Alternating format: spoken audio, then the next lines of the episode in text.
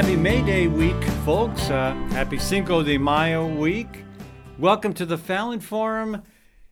Yep, that's where you bring you bring your independent voice, you bring your civil dialogue, and we have a great conversation. This is Ed Fallon. I'm your host, and we're coming to you from the heart of America's heartland, Des Moines, Iowa. And if you value what we do, we could sure use your support. You can visit the donations page on the Fallon Forum website. You can sign up for our updates. Or, you know, if you run a small business or a nonprofit that's doing good work, nonprofits doing bad work need not apply. If you're doing that sort of work, got a small business, you can you can also consider becoming a sponsor of this program. And uh, speaking of sponsors, thanks to Gateway Market and Cafe, that's Des Moines' locally owned and specialty food store. Gateway's Cafe is open for dine-in, carry-out, and delivery service seven days a week. You can check out Gateway's catering and floral services as well. That's Gateway Market and Cafe. Thanks also to Groovy Goods, that's Des Moines' one stop hippie shop where everyone is welcome and no one is judged. Groovy Goods is a tribe brought together by peace, love, and rock and roll. Learn more at groovy-goods.com or stop in at 23rd and University in Des Moines or at the new store in Pleasant Hill. Well, I want to tell you some stories today, folks. And we're going to talk about some of the usual things we talk about in this hour program. But I want to start off with uh, some stories. And um, I'm going to kick off that story by playing a song called Derroll in the Rain. I'll just play a piece of it just so you get a taste. Derroll in the Rain by Finbar Furey. And I'll tell you who those two gentlemen are in just a minute.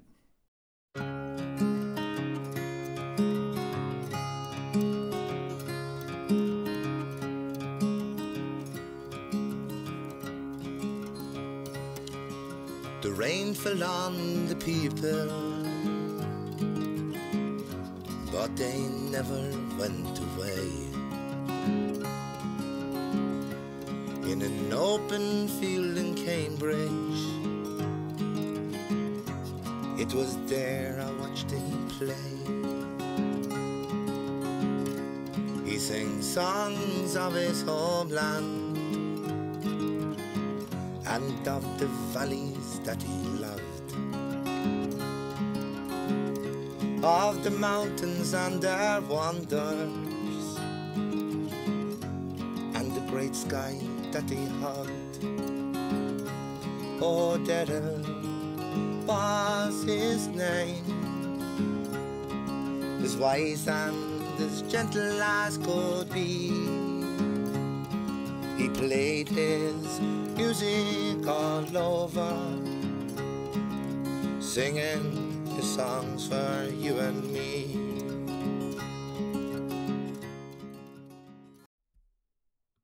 So I'm guessing that most of you, even those who might be aware of the incredible countercultural music tradition that arose out of the 1960s, most of you may not be familiar with either Derroll Adams or Finbar Furey. Now, maybe you could tell by the accent, but Finbar, and by the name, is an Irish musician.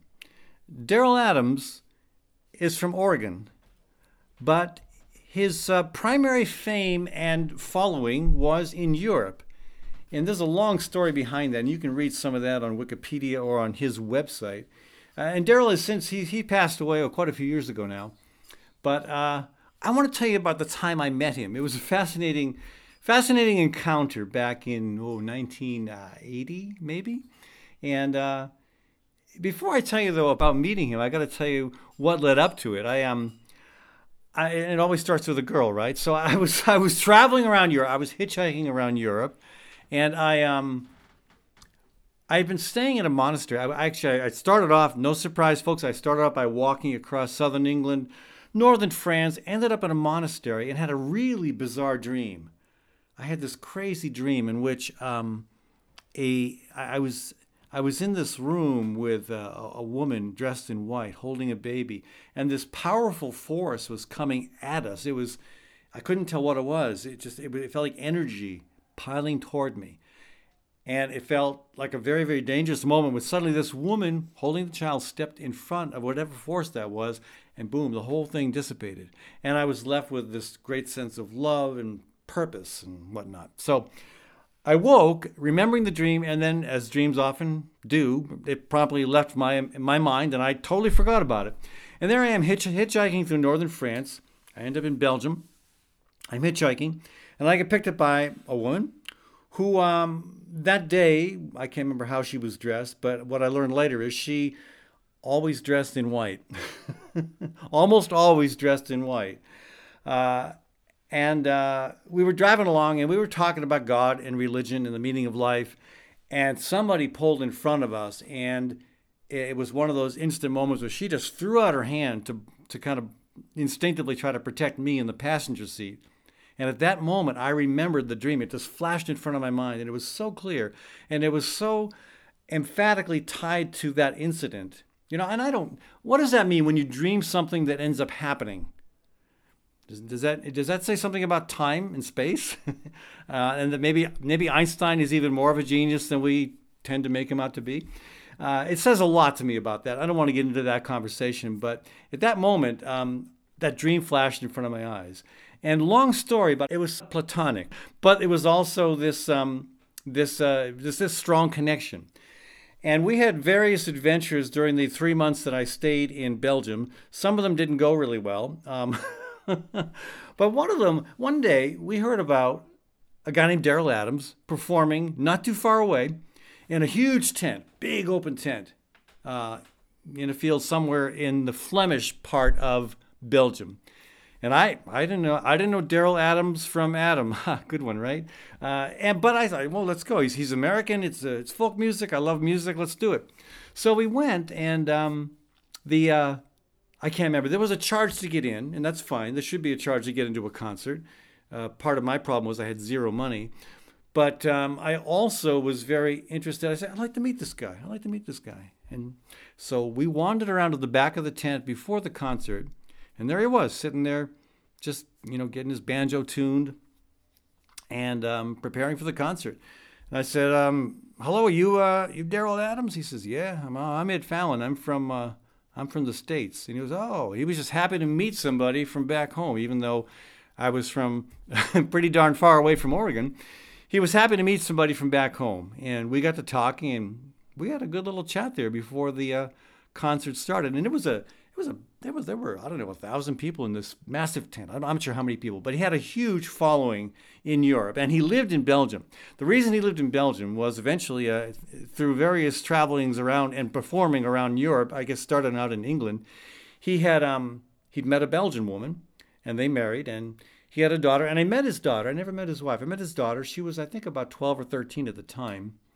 And um, as is, as is often the case in small European countries, uh, she spoke four languages. She spoke, of course, Flemish, French, German, and English. Uh, Derroll, who had been living in Belgium by that time, I think for about 15 years, spoke one language, English. he never learned. He never learned a word of Flemish or French. Um, and uh, even even during the three months that I lived there, I picked up enough Flemish to have you know, a basic conversation. Now they already had a little bit of French as well. I, I guess um, I guess it's not uncommon for some Americans never to learn a single word of anything but English. But anyway, he certainly was able to captivate Europeans with his music and the stories he would sing about about the land back in the U.S., about his love for the the mountains, um, for his passion for the environment, uh, these stories and, and this, these, Im- these images were, were captivating to the European audiences. And we were talking, and, um, and uh, he was saying, you know, I mean, we talked about, about, about a lot of the stuff that he writes about in his songs. And we must have talked for 15, 20, 30 minutes. I can't remember. But he said toward the end, he says, you know, I'm really tired of what I'm doing. I, I really, I really don't want to do this anymore. I said, well, um, I, I got some advice for you. I says, he says, what's that? I said, go out there and make a total bollocks of the concert. Just, just, just mess up everything. Just, just sing badly, play wrong notes, make fun of the audience. You'll never have to do it again. I said, this is, this is easy. And he thought about that. and I realized that I, I, was, I was on the cusp of ruining an entire concert for a thousand people. Um, but I, he, really, he really was tired. He was tired. And, he, and he didn't want to do this anymore. And he looked at me and thought, no, I can't do that. And, you know, I'm really glad he didn't take my advice. But the funniest moment was the uh, the the moderator or the, the the MC got up there on stage and in I think in a combination of Flemish, French, and English, gave a powerful introduction to Derroll and said, and now introducing Derroll Adams. And Derroll walks out on stage, his banjo banjo strapped to him self and he gets up there in front of the mic and he starts picking out a tune and he turns around and he yells. I mean, he yelled pretty loud, but I'm guessing that because he was yelling at me and not at the audience, nobody else could hear. He, he, he yells at me and he says, I wish I'd made an effing million bucks like Frank Sinatra so I didn't have to do this S any and I'm doing that for the benefit of the FCC. Again, I wish I'd made a effing million bucks so I didn't have to do this S anymore. and I didn't know whether to laugh or cry. But uh, Annika, my Belgian friend, were back there and just um, taking it all in. And we, we never bothered to go to the front uh, uh, of the tent. We just sat in back and enjoyed the concert from, uh, from, the, from the back. and, uh, it, was, it was captivating. It was, um, his music is really powerful. If you have not heard of Derroll Adams before, it would not be bad to check it out. Um, his music is uh, I mean, I mean I, am gonna I'm gonna I'm gonna share another story later in this program about another musician from the '60s with you, but but um, you know, troubled times probably produced some of the best music, and uh, and we're we're we're in a, we're in another troubled time, and it'll be interesting to see how history reflects on the art and music that come out of the troubled time we are we are currently navigating our way through, presuming we can navigate through it in one piece or at least in a collection of pieces that can be reconstructed into something resembling normalcy. we'll see what happens. But but anyway, the um, just just another another a, a bit about the um, my time in Belgium. Uh, again, I was there for three months. That was not planned. I was again. I'd walked across England. I walked across part of France. I was staying at various monasteries. Started hitchhiking. Met this gal and uh, Annika, and I invited her to come meet with me in Greece, and we would. I always wanted to go to Greece. Greece has been my the, the one country in Europe that I've always been captivated with since my my teenage years, my early teenage years, and I've never made it to Greece. I was on my way there, and was expecting Annika to join me when I got a letter. Again, this is before cell phones, and I had no phone access otherwise, so I had to count on a, a letter arriving at a predetermined location for me. Got the letter and said, and in it, Annika said, I've heard bad things about Greece.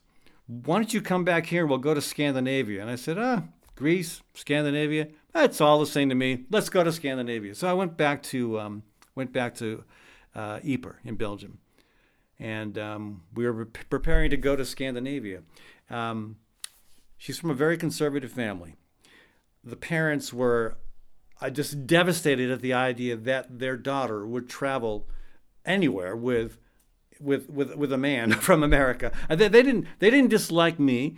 They didn't dislike America. They just disliked the idea of her daughter, her unmarried single daughter, traveling with another man, um, with a man. So we set out, and uh, about oh, about 30 kilometers away, she breaks down. and, uh, and we end up uh, going to the home of uh, a born again Christian preacher. Uh, I should add, she was a born again Christian. Um, that should have been a red flag for me because I, you know, I, I, have kind of a much more, much broader take on spirituality than than that uh, that perspective. But we ended up at this um, at this uh, home with this preacher, and uh, I stayed out. I stayed. I stayed out in the car while she went in to talk and cry and try to figure out what to do. And I remember sitting under a bridge. It was a bridge uh, with I don't know two, three, two or three lanes of traffic, maybe four lanes of traffic going overhead, and uh, my nails needed filing. And so I sat there and I used the concrete under the bridge to file my nails. Again, I was a guitar player, so my goal was to get them to be in the right shape for guitar playing. And I used the concrete to file my nails while I'm sitting there and thinking, what should I do? This is really getting out of hand. I really wanted to go to Greece. I came back because somebody said they wanted to go to Scandinavia. Now they really don't want to go to Scandinavia. Um, she's a born again Christian. This is um, not this is this is an awkward fit. What do I do? And I think I was about on the verge of um, walking out from under that bridge and putting a note on Annika's car and saying, "Hey, you know what? I'm I'm going to take off now." And about when uh, when I was ready to do that, she came out of the house and and said, "I've talked to my minister and I've talked to my parents, and my parents want you to come back and spend my six weeks of holidays, vacation, six weeks with us in a in Ypres." And without giving it any thought at all, and without really kind of being sensible, I said, "Okay." so I did that, and. Um, yeah, the story took more uh, twists and turns. Somewhere in that time, we went to hear Derroll Adams. Um, we had a bunch of other interesting adventures as well, including visiting a, a, a community for uh, handicapped adults that was fascinating, a place called L'Arche in northern Paris, northern France, rather, just north of Paris.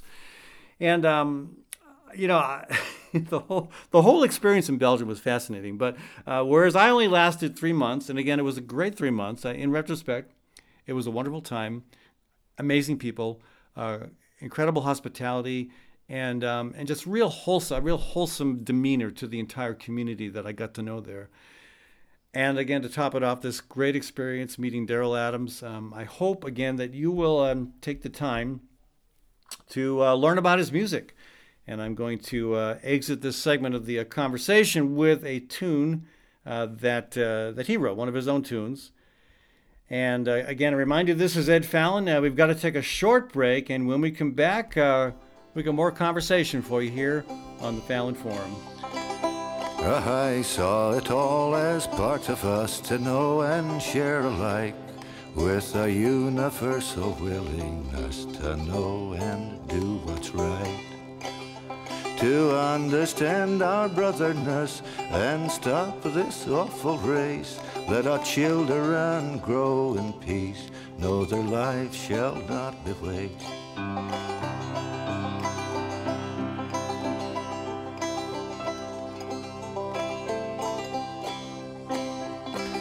You could say first there is a mountain, then it seems that mountain's gone. But then if you take another look, she's been there all along. You can be just like that river as it laughs along its way, or stand beneath the shadows that takes the sun away.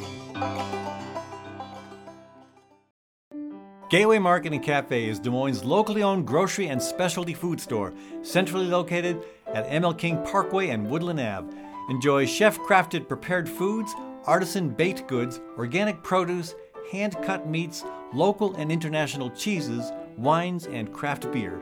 Gateway's Cafe is open for dine in, carry out, and delivery service seven days a week. Stop by or visit gatewaymarket.com for more details.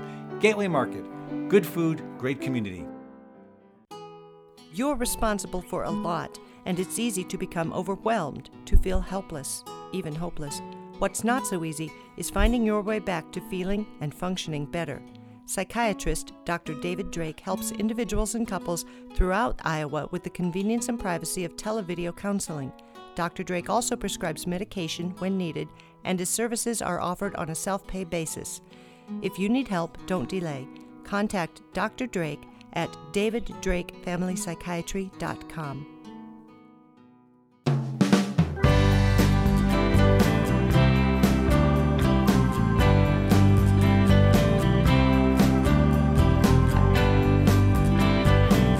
Welcome back to the Fallon Forum. You know, at a time when big corporations control most of the media, our niche here is more important than ever. Yeah, please support what we do. You can uh, sign up for our weekly blogs, updates, uh, spread the word, of course, and you can also go to the Fallon Forum website and make a donation. Uh, better yet, if you are a uh, sponsor, a, a, a, small business owner, a nonprofit, uh, become a sponsor of this program. And speaking of sponsors, thanks to psychiatrist Dr. David Drake. Wherever you live in Iowa, Dr. Drake can help through the convenience and privacy of televideo counseling offered on a self pay basis. Contact David Drake Family Psychiatry.com. Thanks also to Westrom Optometry, located in Des Moines East Village. Uh, Dr. Joel Westrom and his staff are fluent in English and Spanish The clinic is open Monday through Friday from 9 a.m. until 5 p.m. and on Saturdays by appointment. That's Westrom Optometry. All right, so sometimes, uh, again, I'm people say I've got a face made for radio. Haha, I like that expression, but you know, I I I uh, I have a attire designed for radio. I I dress the way I do because I I have reasons for it actually. But people see how I dress sometimes and think, "Oh, you must be a college professor." You know, I've got that little little Irish cap on, the tweed jacket. And so, you know, I, and I sometimes have that conversation where I say, no, I'm not a college professor. If I live long enough, I never will be. And uh, although I did, I did have a college professor who really wanted me to become a college professor. But I um, I, I dress the way I do because that's I, I, I my heroes dressed that way, and you know heroes a lot of, when you ask a kid who their hero is, oftentimes it's uh, it's some fictional character wearing a cape uh, with incredible superpowers. My heroes growing up, and I and I, I'm not exaggerating this. My heroes were were Irish farmers, and that may sound silly, but when I was a kid at age eight, and then uh, all the way through my you know for the next ten years, I would go to Ireland every other summer, and um, and I was just uh, in awe at my uncles, um, my neighbors, the the the folks who farmed for a living and knew so much about how to build a reek of turf, for example, or how to cut and dry turf, which is what's going on in Ireland this time of the year, or how to build a haycock, um, how to milk a cow. These these sound really easy, like easy things to do. My uncle, my uncle John, for example, uh, once had a job when he was younger where he would milk 20 cows twice a day. Now, if anyone listening has milked a cow by hand I'm not, not talking about a machine. If you've done it by hand, you know that it takes one incredible wrist muscle to do that. And uh, I would milk a cow a day, or maybe sometimes twice a day when I lived in Ireland. I could not imagine milking 20 twice a day. But that's what my Uncle John did. Uh, there were, uh, I remember once sitting around, uh, my uncles Tom and John were very excited because Sharky was coming. And I don't know, I thought the name, first of all, the name Sharky, very, very cool, right?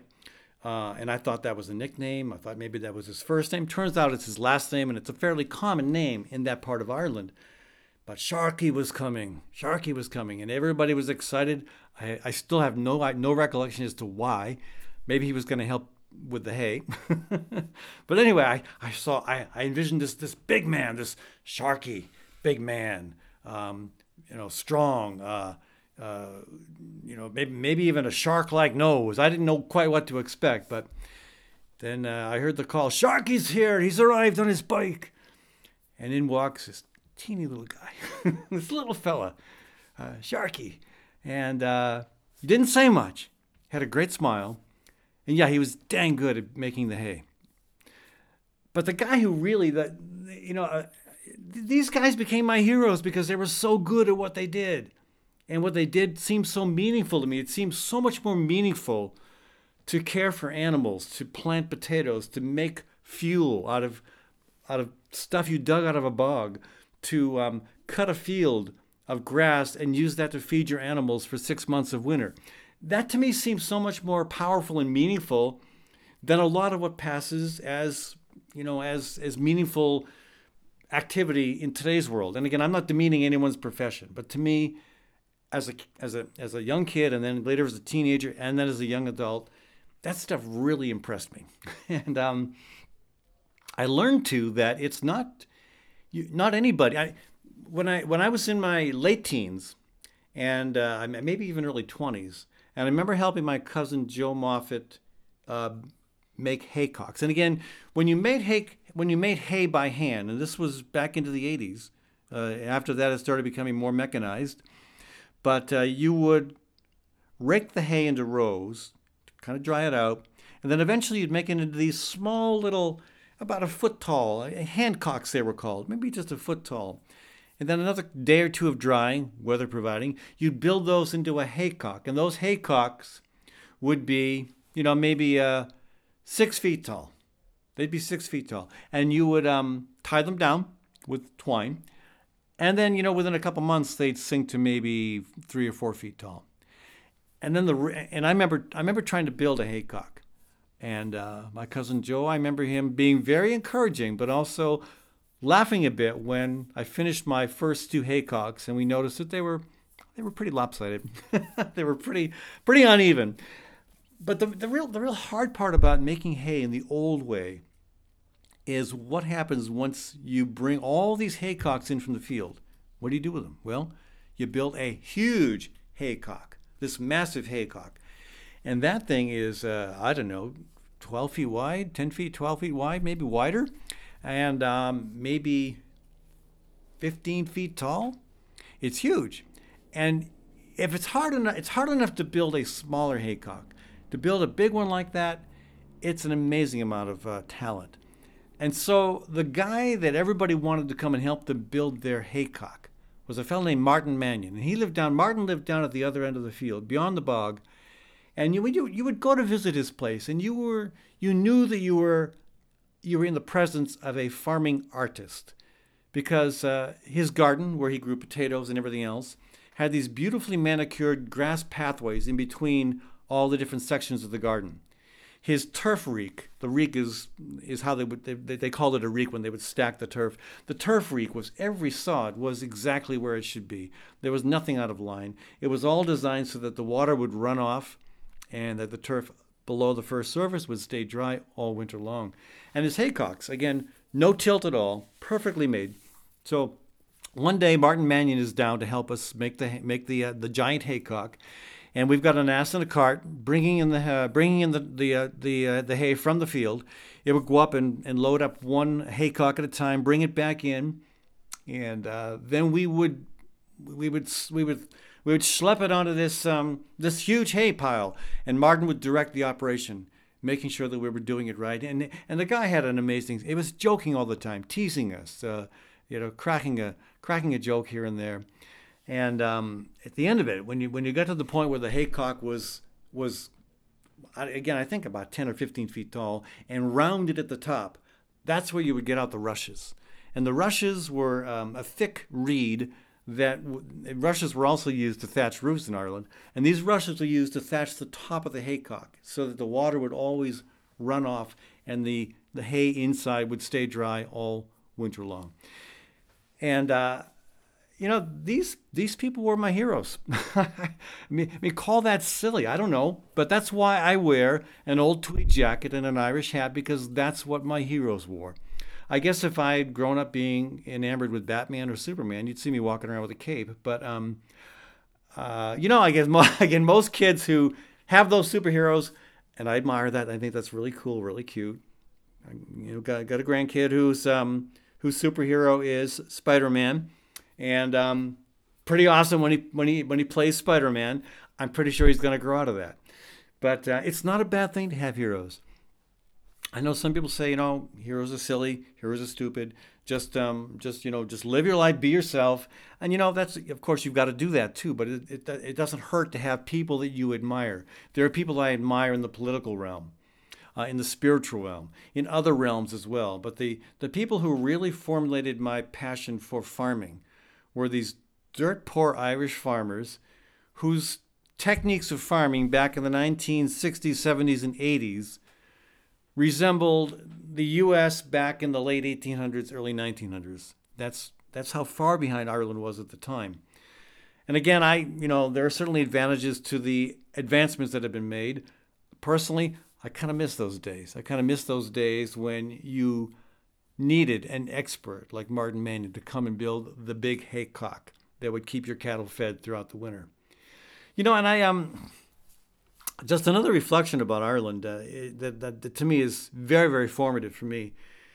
You know, when when I lived in Ireland uh, in 1984, and again I've spent quite a bit of time there, but in '84 I lived there for almost the entire year, and we got there early enough, uh, March or February 28th, in fact, to plant a really big garden. And the, the, the plan was to stay there. Well, the plan, the plan was part of the plan was to move there, but that never materialized. But we did stay there the whole year, and um, we were told that you've got to spray your potatoes, and they sprayed them with a chemical and uh, we weren't inclined to spray our potatoes with chemicals. And they said, well, the alternative is you can use something called called bluestone, and bluestone was basically copper, and you know it was kind of harder to work with, um, maybe not as as totally effective, but the idea was you would spray your potatoes six times a year, and so I got to asking, so why are we doing this anyhow? Well, to protect from blight. And so we, when was when was the last time we had an outbreak of potato blight here in Roscommon County? No one could remember. It hadn't happened. it hadn't happened. And what I realized was that the the the uh, incidents, uh, the, the the blight that killed the potato crop back in the 1850s, and again caused the the death or emigration of nearly half the country that that that, that left a scar on the collective consciousness that that that, that existed, you know, through the 80s, 1980s. Over hundred years later, people were still bearing the scars of that incident. And again, to be clear, the only reason the potato blight happened was because the English wouldn't let the Irish own land, and they wouldn't let them have any access to land that was any good.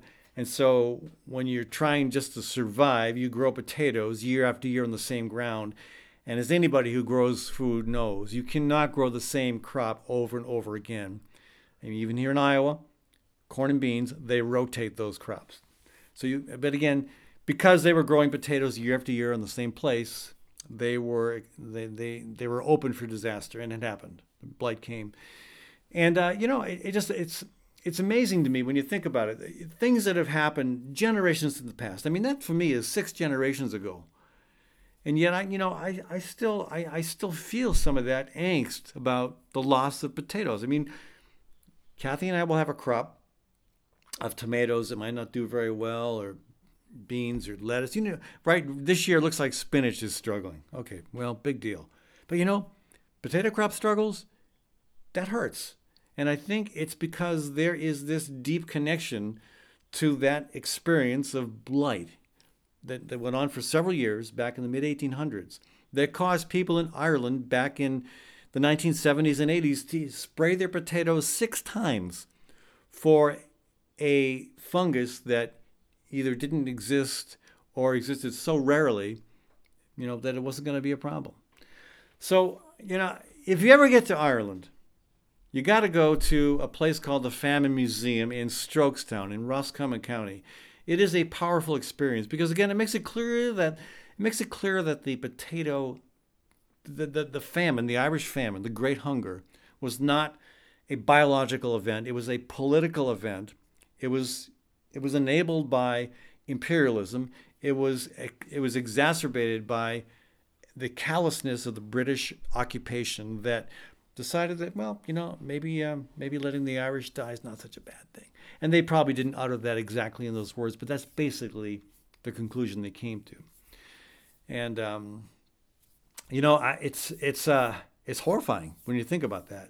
That and, and again, there there's some human history is just full of so many wonderful moments and then so many horrifying moments, and the Irish potato famine is one of them.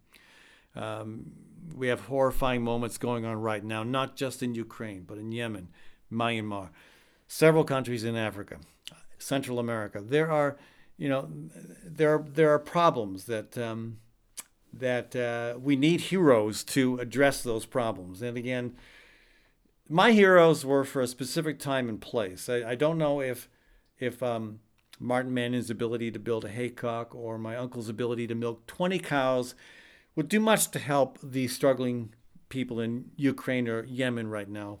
But um, there, there are people who have answers to problems, and uh, we need to pay attention to those people.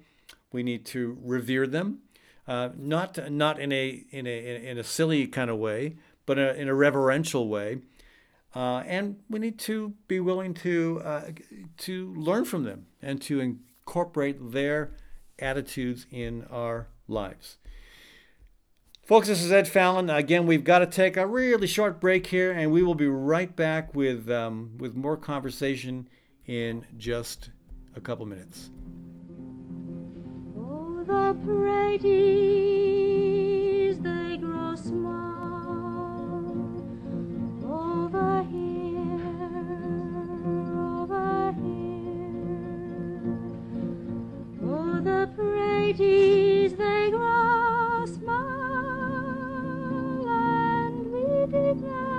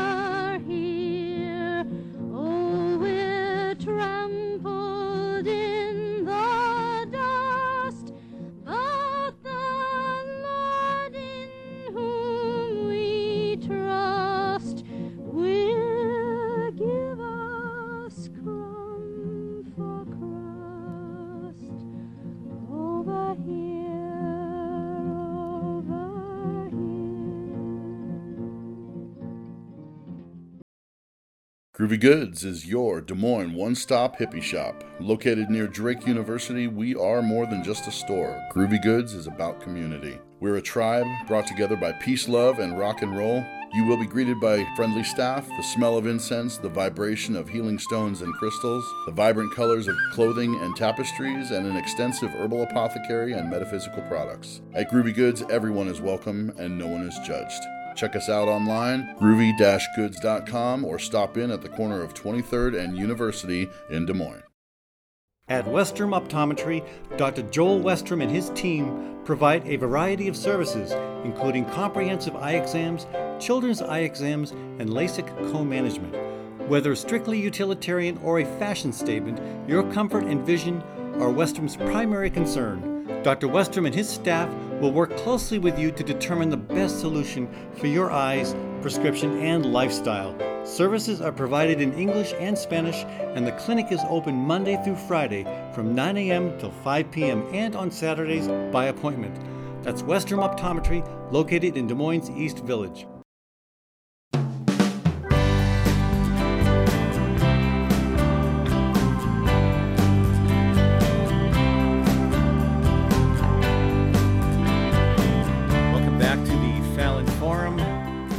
Again, you can support this alternative to the shock jocks by becoming a monthly donor or a business sponsor. Check out the Fallon Forum website for details. And thanks to uh, Story County Veterinary Clinic, where Dr. Kim Holding has cared for all creatures great and small for over 30 years. You can learn more at Story County Veterinary Clinic's Facebook page. Thanks also to Architecture by Synthesis, adamantly and actively supporting the mission of the Fallon Forum and community radio stations. Owner Mark Clipsham knows we have to build better health for people and the planet, and the services he provides are committed to that goal. That's Architecture by Synthesis. You know, speaking of heroes, a group that I regard as immensely heroic right now are the uh, men and women fighting fires across the U.S. And uh, there are more fires than ever before, and there are more firefighters than ever before. But unfortunately, um, you know, as often happens with people doing the hardest and most important work, they're not uh, being paid as well as they should, and they're certainly not getting as many breaks as they need, and we don't have as many people doing it as we need and uh, you know we're we're not quite at at at um, at wild at traditional wildfire season hasn't started yet, but as we know, right now is wild it's it's wildfire season year round anymore, and here we are, you know I think it was April sixth that the um, that a uh, fire the uh, the the Cal the Calf Canyon fire started in New Mexico. Um, and how did that start? Well, you know, it, it, there's so many different ways things can fires can start. A lightning strike, of course, a careless campfire, or as we saw happen last year, a gender reveal party that got out of control. Um, of course, arson is a problem. Uh, this one's a new one to me. Um, a prescribed burn set intentionally to clear out small trees and brush to keep fires from from from happening started the started the Calf Canyon fire. ouch. and then that that that fire kind of ran into another one, and now they're one big fire. You know, and uh, again, what are the scientists saying? Well, they're it, it's pretty clear. They they make it really clear that the climate crisis is turning wildfires into a year-round problem. And again, especially out in the U.S. West, although we recently had a fire in Nebraska, which is amazing to me, uh, given that Nebraska is not that different than Iowa. And I have a hard time envisioning how a fire might take off here. But again, the problem is you get higher temperatures, um, soils that get all dried out, and then you've got you've got this this landscape that's just ready, just it's full of kindling. And on top of that, you got these crazy winds. I mean, that's one of our problems here in Iowa this summer, or this spring rather. The wind. We have had one of the windiest Aprils ever. In fact, if you look at the data out there, this has been studied. Since 2010, wind velocities have increased um, by from seven mi- from an average of seven miles an hour globally to 7.4 miles an hour. That may not sound like a lot. It is. It's significant. And we're noticing it here, and Kathy and I will probably talk about this in the next segment. We're noticing it here in terms of its impact on our plants on our urban farm. But a much more serious impact is the impact it has on wildfires. And again, these heroes, I'm going to call them heroes, who are fighting these fires, need to be treated better. They need to be lionized. They need to be paid very, very well. And they need to be given enough breaks. Because the last thing you want to do is you're you're you're out on a fight, you're out fighting fire and you're exhausted and you know you can't focus as well as you can when you're well rested. Everybody knows that. I mean, if I was trying to do this talk show on just two hours of sleep, I would make even less sense than I'm making right now. Uh, I'm teasing myself because I don't have a guest with me to do that today. But so this, this, fire in New Mexico is um, it's uh, it's forced thousands of people from their homes. And I just I just looked up. I mean, this, I'm I'm I'm I'm, doing this program on uh, May 2nd, and I just this morning looked at the updates. It's not going well. It's uh, it's fast spreading, and um, the villages of Ledoux, Mora, Cleveland, uh, Las Vegas, not not Nevada, Las Vegas in in, uh, in um, New Mexico. These are about 40 miles northeast of Santa Fe, and uh, a lot of people in those villages have been evacuated. Know, and uh, again the winds, and I, again I remember that when I when I visited with I, I had a it was a, it was a wonderful experience. I had, I had lunch with the the elders of the Laguna Pueblo uh, people when I walked across the, uh, the country with the Great March for Climate Action. Several of us had lunch with them.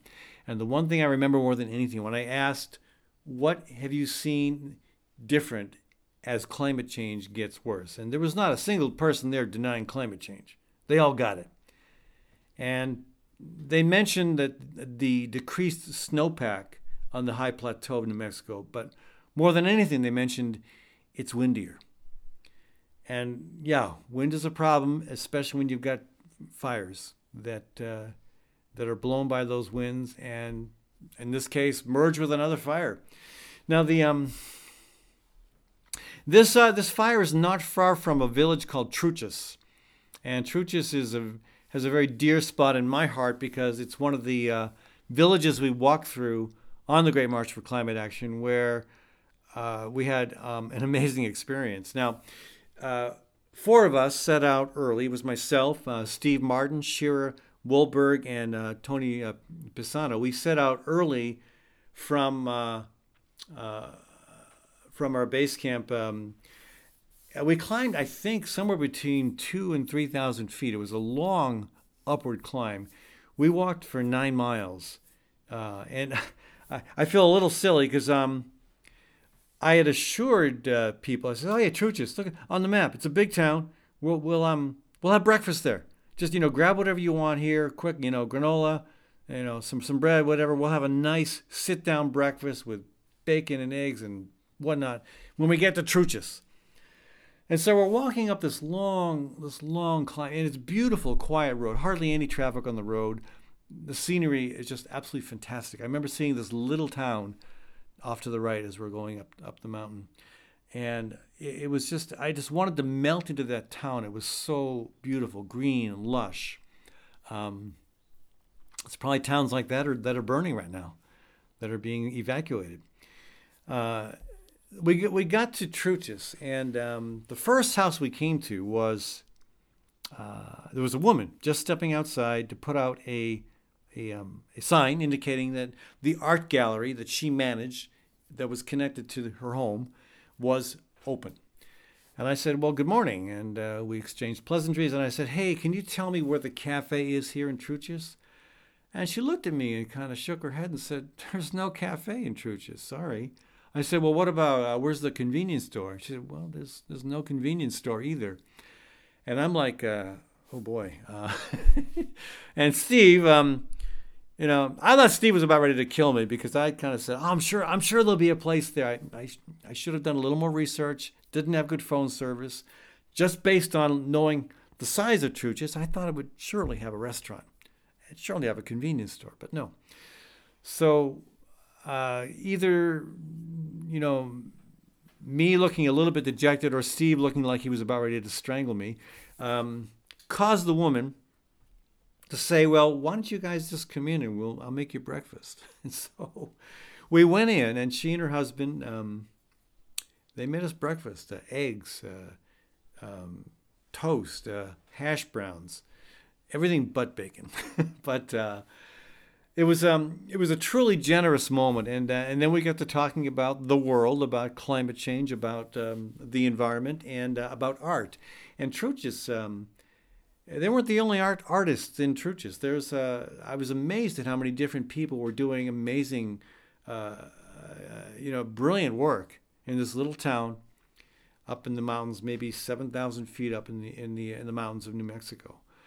And now to think that you know these fires aren't that far away, that's you know, when you've had a personal experience with a place, when you've had a connection with a place, this stuff means even more, of course. But we shouldn't need that to be concerned.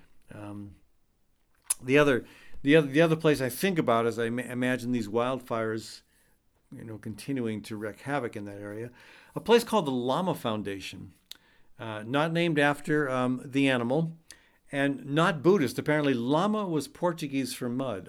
that's uh, and that's uh, you know that's how that's how this place got that name. Um, it was founded in 1967, actually, and uh, we were there in again 2014 and in 1969 i was told i remember being told this story um, in 1969 1996 rather 1996 20 years after it was established the lama foundation um, on may 5th this very week this very week uh, what's that 30 um, something years ago uh, a huge forest fire um, just came raging through the lama foundation it didn't destroy all the properties uh, uh, the, the the dome complex, as it's called. The uh, there was a kitchen um, and a community center. Those places survived, but they had to rebuild a bunch of other stuff. But uh, it was amazing that anything made it through. But again, this is back before fires got to be as serious and bad and as prevalent as they are now. Back before the wind velocity increased as it is doing now. And yet, this place, Truchas, uh, all these other incredibly um, beautiful uh, towns and communities. I mean, there was another community I remember visiting on the march called the Buffalo Center. I believe it was called the Buffalo Center. It had been founded back in the 60s, and the um, a lot of the uh, countercultural types who had founded it were still there. Uh, they were getting on in years, but they were still there, and they were still um, you know, living their uh, spiritual lives and also their lives committed to as much self sufficiency and uh, independence as possible. Uh, they treated us to an amazing uh, lunch and then a service in which they blessed each of the marchers before we set back out on our way. You know, so many places like this that are in the path of these fires. And again, it's not just New Mexico, it's Colorado, it's, um, it's uh, California, all over the place. Uh, you know, I think what to do. You know, obviously, we need to stop. We need to get off fossil fuels as quickly as possible and stop making the problem any worse. But even without doing that, we have we have issues. We have issues. And again, I, I, think it's a shame that I what the uh, what the folks doing with the way this fire started, of course, going into intentionally set fires to try to minimize the prevalence of kindling and ground cover. That makes sense. I don't know what they did wrong, but uh, that's one thing we can do. Uh, we can stop building in sensitive areas. We can. Um, uh, one other thing we can do is certainly start paying our firefighters better and stop expecting them to work in cra- work crazy hours that just exhaust them. You know, these are these are some things that we can do. And I know that there has been increased appropriations for fighting these fires. Well, maybe that needs to be even even even more seriously increased. Uh, and you know, again, when you start getting fires in Nebraska, you know, I at what point I, I know I go again. I woke up in 2007 when I saw this happening. When I, when I realized what was going on with climate, and I don't know what it's going to take for others to understand that. Yeah, we have a huge problem, but um, maybe fires in Nebraska will do it. Maybe fires threatening the special places that we love. And I've got a friend here in Iowa who has a really strong connection, family connection to the town of Paradise, California. And maybe you'll remember the name Paradise, California, because Paradise was torched badly in the Camp Fire a few years ago.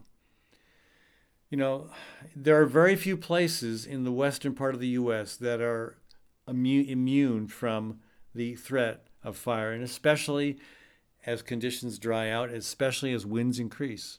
So, you know, whatever it's going to, and again, maybe, you know, you know, maybe it's the tornadoes that came through Iowa in early March and killed six or seven people and destroyed a huge swath of, of, of land across central Iowa, just, uh, just eight miles from where I'm sitting doing this program.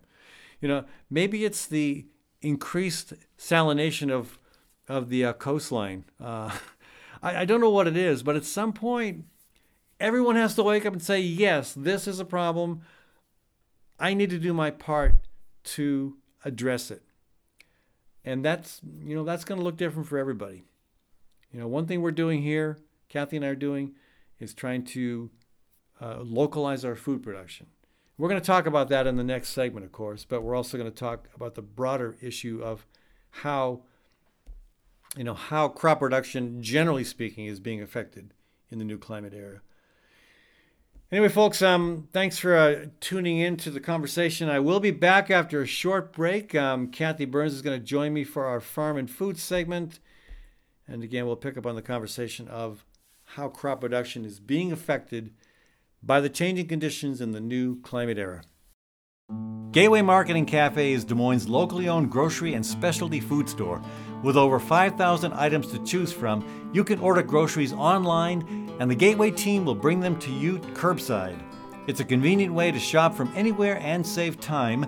Gateway's Cafe is open for dine in, carry out, and delivery service seven days a week, with catering and floral services also available. Visit gatewaymarket.com for more details. Gateway Market, good food, great community.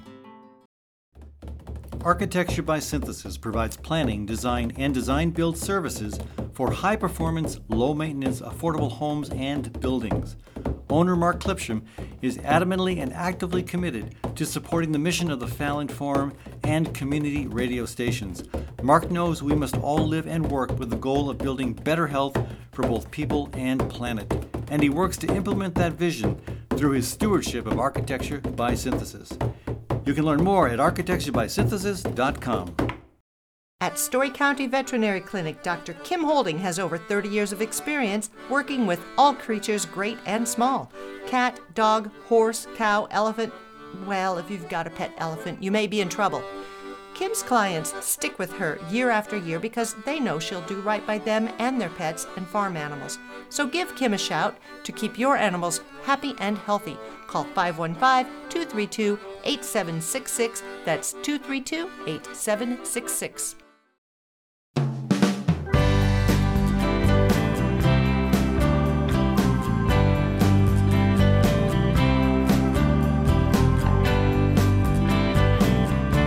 Back to the Fallon Forum.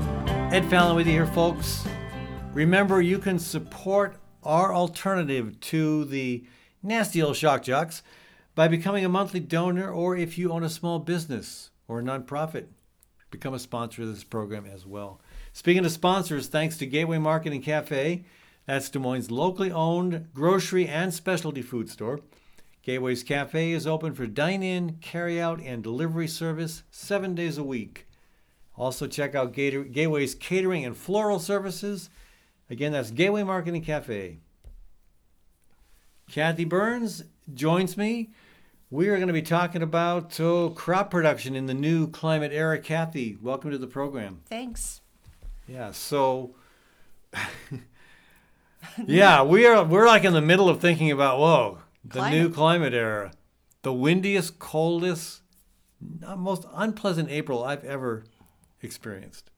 Well, we're out of April barely. Barely. We're recording this on May 2nd, and uh, April was amazing and frustrating. Um, but I guess that'll happen. But the problem is that these things are happening, unusual climate, extreme climate, happening more and more frequently, not just here, but everywhere. So what do you say to somebody who says global warming? Well, why is it colder there?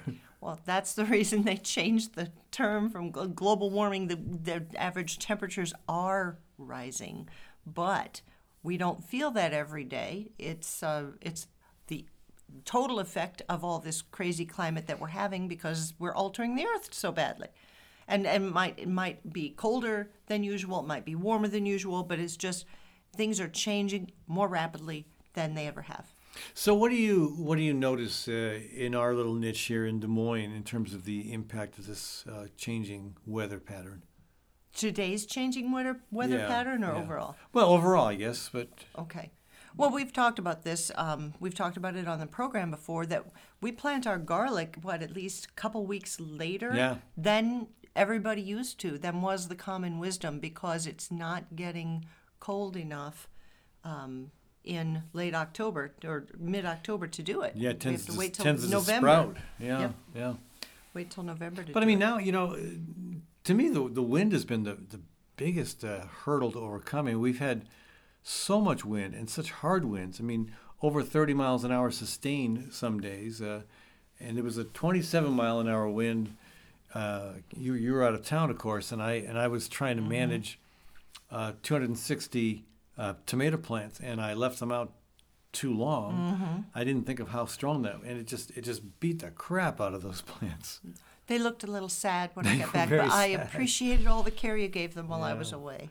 That was a lot of work. Well, the the point is though that this really all started, you know, at, years ago when hundred years ago and more when human beings decided, you know what, we can do better than nature. We can we can make things faster, stronger, bigger, taller, more productive, and it's the more, more, more um, attitude that got us into this position. Some of that is understandable. People are hungry. Um, some scientists decided to start trying to create some ways to make foods grow better, and um, it did. There was uh, some mechanization uh, happening. This is when industrialized food production began in the last century um, mechanization, fertilization, irrigation, specialization, all of that led to increases in food production, not just in the U.S., Ag- but ag- around the yeah, world. Yeah, agriculture really is what right. kicked off the uh, food revolution. Yep. Yeah. But the bad news is that those same, you know, quote improvements to crop production, they've just rendered our planet unsustainable um, as far as growing food in the future. It's it's changed the the chemistry of the whole thing. Yeah. Well, some you know some will say that well we can genetically modify our way out of this. We can we can engineer plants that are more, for example, drought resistant, uh, plants that are stronger. They can stand up in a wind better. I mean, because we saw we saw entire cornfields that were just blown over Mm-hmm. uh, in derechos of, uh, and we all I've also seen that happen with hail damage. But Right. You know, so what, do you say to people who say, well, yeah, we can we can we, we can science our way out of this? Well, um, I, we, we both read an article in The Guardian in April about some of the effects of climate and you know industrialization on crop production now. And what has happened is that when human manipulation of all the different varieties of foods that people used to grow, uh, there used to be so many varieties of different foods, um, but they got scienced to death in, in, and, and making them produce more per type that it rendered those seeds you know, incapable of reproducing themselves. So um, it's just there are there are really high yield monocrop, but there's a really narrow genetic base, and they by virtue of all the, the manipulation, they need a lot of fertilizer, they need a lot of chemicals, they need a lot of water, they need irrigation. Um, those are the things that are leading to just not just depleted soil, but climate chaos in general. So again, with with uh, with agribusiness recognizing climate change as well and proposing the GMO solution, what's the alternative? If you if we're not comfortable going in that direction, what what do you what what's your take on the alternative? You mean, you mean, what's the way out of? Yeah, what's what's the way what, what's the way to deal with the changing climate that doesn't involve you know massive modification of uh, of the genetic makeup of, uh, of of key you know key commodity crops like corn and Well, beans some and large cotton. some large wheat. scale farmers are going back to systems that are going to work better for the future. They are diversifying their crops, similar to, and they use this analogy in the Guardian article. Um, an investor, if they're going to invest in the stocks, they diversify their portfolio. They don't just invest everything they have into one thing because something's going to fail sometimes. So, farmers that are already diversifying crops, using uh, more earth friendly techniques, are leading the way to put the earth back where it belongs so that we can have food into the future. And then, of course, what we do here at Birds and Bees Urban Farm, and a lot of people we know here in Des Moines and elsewhere are doing is relocalizing food production, renormalizing urban food production, not making it a really shocker that someone's growing food, say, in their front yard. So, or that they own chickens. or, there there's still places Yeah, that there's still towns that don't allow chickens. and Des plant- Moines is thankfully not one of them. and planting a lot of variety of crops and yeah. being aware that there's uh, you know there there's a whole world of excitement out there if you just kind of look at what what what is beyond the typical tomato pepper onion kind of thing there's so many other things to grow so And- rot- that gives you a better chance to rotate your crops too that was part of the problem in, in you know, the previous conversation in this program about the I, I, Irish, uh, you know, Irish uh, potato famine. Is uh, farmers, uh, poor Irish Catholic farmers, were forced to grow one crop. They had very little land, they had very marginal land, and they had to grow whatever they could to maximize production on that limited space. And uh, and so, yeah, uh, you know, monoculture never works real well. You know, and honestly, in Iowa, you know, uh, most of our land is committed to basically a two-crop monoculture. It's a rotation of soybeans and corn, and even uh, you know, you know, back back in the 1800s, early 1900s, there was a five five-year rotation, I believe. There was hay and, and hay and oats were part of that rotation, and and, you know, I mean, even even tomatoes, for example, and this is hard for home gardeners, but you shouldn't be growing tomatoes in the same plot any more often than once every what three or four years. We'll add to that the fact that four, four companies control 60% of the global seed market. And that means farmers who want to diversify are really at the mercy of what's available from them, unless they can really get hyper local and start to work, maybe you know barter seeds with uh, somebody you know. Yeah. So it's there's so a yeah, way out. in the in the new climate era, we're going to see more and more uh, impacts that we can't even predict. But whatever happens, resilience and sustainability and small scale operations are, uh, you know, probably the best way to best way forward. Yeah, right. If we can, if we can spread that word in a in a climate where in a, in a, in a, in an atmosphere where big is, is still revered as best, you know. Yep. Anyway, hey Kathy, thanks for joining us. Uh, thanks to Kathy, to our production team of Sherry Herdina, Forrest Detterman, Charles Goldman, and myself, Ed Fallon. Thanks to our local small business partners. Thanks to our nonprofit partners as well. And remember, your support for this program matters a lot. You can go to the Fallon Forum website to learn more about how you can make a difference. Thanks again, folks, and we'll be back next week with another hour of cutting edge talk radio.